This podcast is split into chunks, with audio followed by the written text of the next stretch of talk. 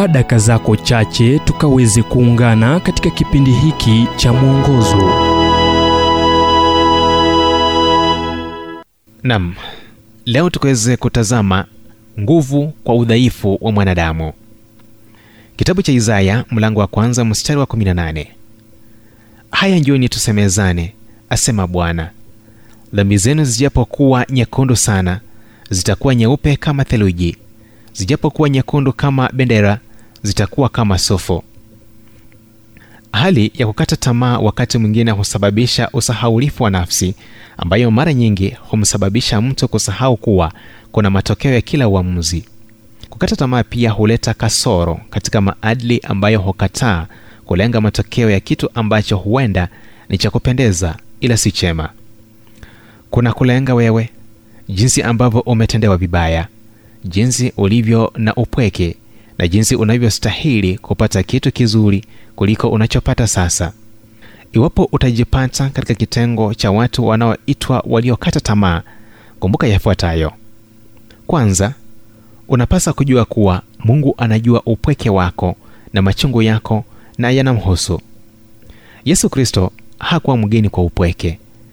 Kwa kweli anashughulikia sana hali isiyo ya kawaida jambo la pili unalostahili kujua ni kuwa mungu anaweza kupa nguvu kwa ajili ya udhaifu wako.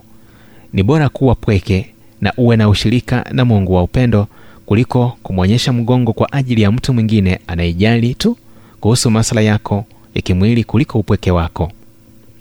Aidha kuwa na uhakika kuwa mungu anahusika sana katika kuosha hayo mabaka kwenye mavazi yako yenye uchafu. Wala mimi sikuhukumu yesu alimwambia mwanamke aliyepatikana mikononi mwa mwanamume ambaye hakuwa bwanake akiongeza kuwa enenda zako wala usitende dhambi tena. Isaya aliandika kuwa dhambi zetu ambazo ni kama bendera zitakuwa nyeupe kama sufu. Isaya mlango wa kwanza mstari wa 18 je unakumbuka maneno ya wimbo wa kale sioshwi dhambi zangu bila damu ya yesu kutokana na msamaha wa mungu huja uwezo wa roho mtakatifu kupinga hali ya kukata tamaa. Kusamehewa kuoshwa na kufanywa upya kunaleta urafiki na yeye aliyesema sitakupungukia kabisa wala sitakuacha kabisa. Bwana ndiye anisaidiaye sitaogopa. Mwanadamu atanitenda nini? Waibrania mlango wa 13 mstari wa 5 hadi 6 ujumbe huu umetafsiriwa kutoka kitabu kwa jina strength for today and bright hope for tomorrow kilichoandikwa naye dr. Harold sala wa guidelines international na kuletwa kwako nami emmanuel oyasi.